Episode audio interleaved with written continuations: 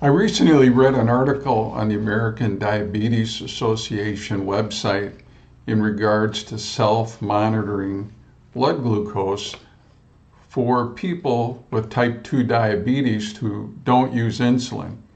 Uh, it was an interesting article. Uh, went on to say that they didn't think it was worth it. They didn't see the value in it. They thought it was a bother and an expense to people to have to do that. Uh, so wanted to explore that, try to understand their thinking, and look at some other ideas regarding the importance of knowing what our blood glucose is. Uh, before we do that, though, my name is John Lorscheider.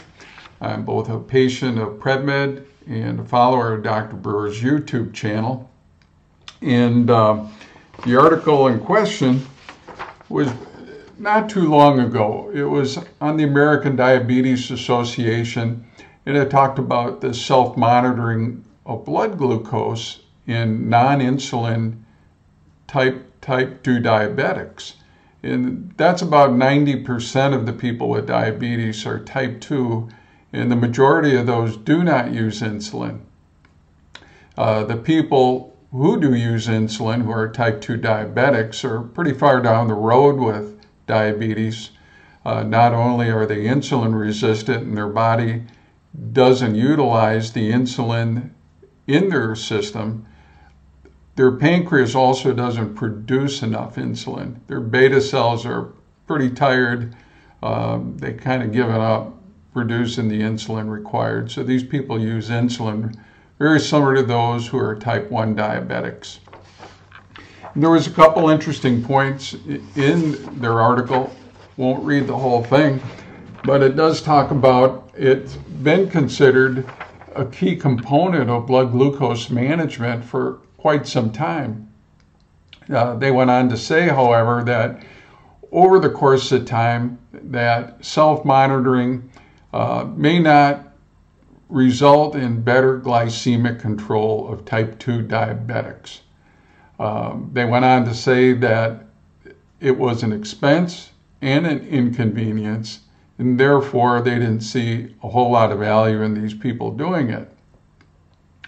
Uh, they said it goes on, and the money utilized for self monitoring of glucose could be better used in improving health for effective strategies for these people. So I had a little problem with that. I thought if you have type 2 diabetes, you need to know how to eat. You have to reteach yourself what you're putting in your mouth, whether it be food or liquid. Uh, you have to know how your particular body reacts to those foods so that you can make better food choices. And there's an overwhelming, how shall I say, an overwhelming wave of insulin resistance in diabetes in the United States right now. Uh, many people's doctors don't even understand this. My doctor doesn't understand it. Uh, but there's plenty of epidemiological studies out there that show that uh, large population groups of people in the United States have either insulin resistance or diabetes. Uh, the state of California, we already know from a few videos on Dr. Brewer's YouTube channel that over half of the Californians have either pre-diabetes or diabetes. Uh, they didn't take these people out and line them up and test them. Uh, they just went over existing healthcare records. Um, and what they found were this happens to be the age stratification of these patients that right here, one third of people 18 to 39 have insulin resistance. It talks here about the various nationalities of the people, and there's not a whole lot of variance in here, but there is a third of the people 18 to 39.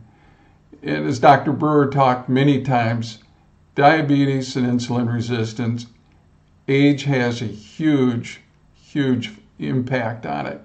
Here we go, upwards of 50% of people 40 to 54 are already pre diabetic or insulin resistant. But look here, we keep going up. Now we're in the age group here, the baby boomers, age 55 to 69, and going upwards, well over half, almost two thirds of these people are insulin resistant. And it stays there pretty close as you get above age 70. Uh, the bottom line is if you average out all these Californians, close to half of these people are pre diabetic. Uh, they're insulin resistant. Well, many of those will go on further to become full blown diabetics because, according to the CDC, so many people who do have insulin resistance and diabetes don't seek treatment. They don't take care of their dietary needs, and if necessary, they're not really watching what they're eating. Number of reasons people don't want to bother themselves. Besides what the American Diabetes say, people don't often want to be bothered with the fact of they may have a predisposition or already have insulin resistance or diabetes. Uh, so there's a denial factor there. They don't want bad news in their day. Um, they sometimes get that idea simply because they've gone to their doctor. The doctor says your fasting blood glucose and your HbA1c is within normal limits. People walk away. They think they're great. They think their blood sugars are well managed. I was one of those people. I'm diabetic. PrevMed reports Dr. Brewer's practice that half to two thirds of their patients discovered they had insulin resistance or diabetes once they come to his practice. They never knew it because they were relying perhaps on existing testing, fasting blood glucose, and HbA1c. A lot of people object to testing by more reliable means uh, oral glucose tolerance test, uh, perhaps a Kraft insulin survey, which are highly accurate. People don't want to go to that extreme. So they deny themselves the possibility that they could have it and possibly be treated for it. Uh, one that we hear a lot here on Dr. Brewer's YouTube channel is the cost of the testing supplies are outrageous. And I agree. Test strips for glucometers a month supply can run you well over $180. Um, there will be a video coming out here shortly.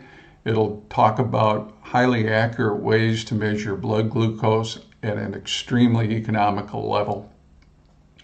Um, what does the American Diabetes Association say, therefore? They say no, don't bother testing your blood glucose if you're a type type 2 diabetic and you're not using insulin. Of course, they do say if you're a type 1, yes, monitor your glucose. These people have wide variations in their blood glucose spikes. They can, if they take too much insulin, they can go hypoglycemic. Uh, these people watch their glucose values like a hawk and they treat accordingly with insulin. And then, of course, there's type 2 diabetics who don't produce enough insulin and they're insulin resistant. They also will take medications, usually insulin. Uh, so the ADA says it's an expense and an inconvenience. Don't quite get that. Uh, perhaps people could consider getting a two hour oral glucose tolerance test. You can get this test without a doctor's order. It costs a very low $69. You can get it locally uh, you'll learn a lot when you get the results. You will know if you're insulin resistant or if you have diabetes. It'll be right there in front of you. How else can you do this? You can get a glucometer. These are relatively inexpensive, 10 to $20. Sometimes they're free. Uh, I walked in, I got a new glucometer the other day I'm trialing. Uh, it was $20.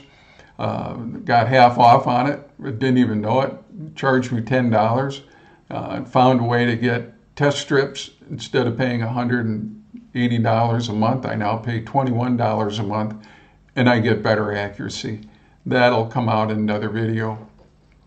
So, how do you use this glucometer to help you, even though the ADA says you you don't have to do it? You use it as a teaching tool. You teach yourself how to eat.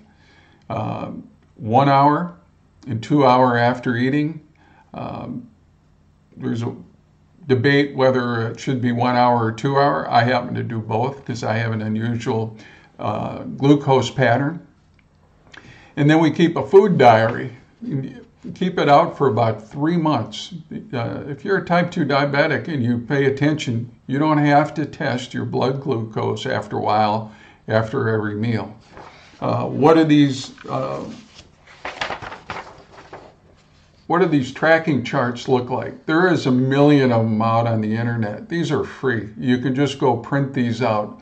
This happens to be a blood glucose monitoring sheet. Uh, it talks up here about get what day of the month it is, uh, what's your fasting level when you get up, what's your two hour postprandial after eating. Uh, and it goes on and talks about each meal of the day. You track your blood glucose. Obviously, you'd like to see something in the 80s for fasting blood glucose. Uh, that that takes some time to get there, but people can often get there. In keeping postprandial, after meal glucose values, keep them in the low 100s, 100 to 120. Uh, the lower you can get, obviously, the better. And then, after we keep this food in glucose diary for several months, you, you quickly learn what foods are triggers for you. You'll know what foods spike your glucose and which ones don't. And you just eat accordingly. It's not difficult. Uh, after two to three months, if you're really following what you're doing, you very seldom have to check, check your blood glucose anymore. So this is not a lifelong thing for type 2 diabetics who don't use insulin. Use it as a teaching tool. Um, if you follow some of the dietary recommendations out there, you're liable to get in trouble. American Diabetes, this is almost a quote right off their website. The American Diabetes Association recommends a moderate carbohydrate diet where 45% of your calories are carbs. So if you're eating 2,000 calories per day, that's 225 grams of carbohydrates in it doesn't matter what kind of carbohydrate it is. If it's a simple carbohydrate, you will spike. If it's a more complex one, you won't spike as much. But they have the same insulin provoking reactions. Um, you think we don't have a problem? This is right off the CDC website. This goes back to 1994. This looks at how many people in the United States by state are both obese and diabetic. And what we see over here is back in 1994, between 14 and 18 percent of people had they were obese. Obese means you have a BMI of over 30. That's pretty high. Some states were worse than others.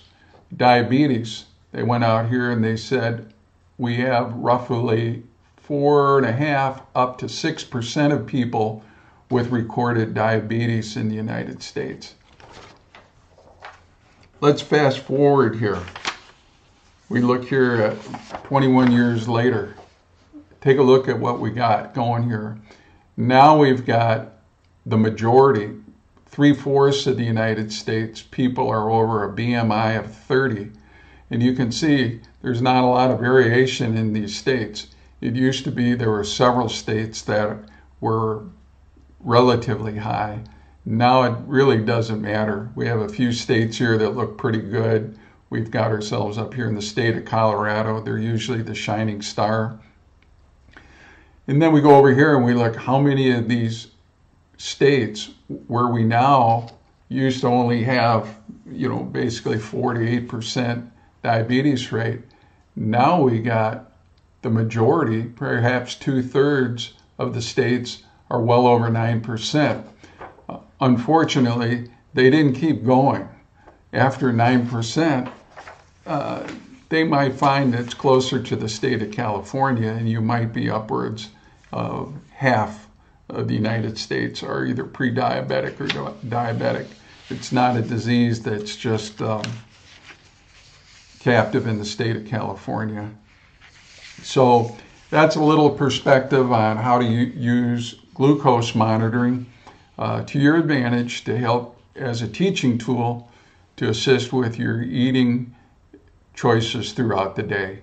Um, in the American Diabetes Association, who doesn't see value in it, they think you should eat a lot more carbs than you need to. So I hope this was helpful. Again, there will be a video on it for those who are concerned with the cost of testing. Uh, the video will come out in the near future on very accurate and economical ways to go about that. So thank you.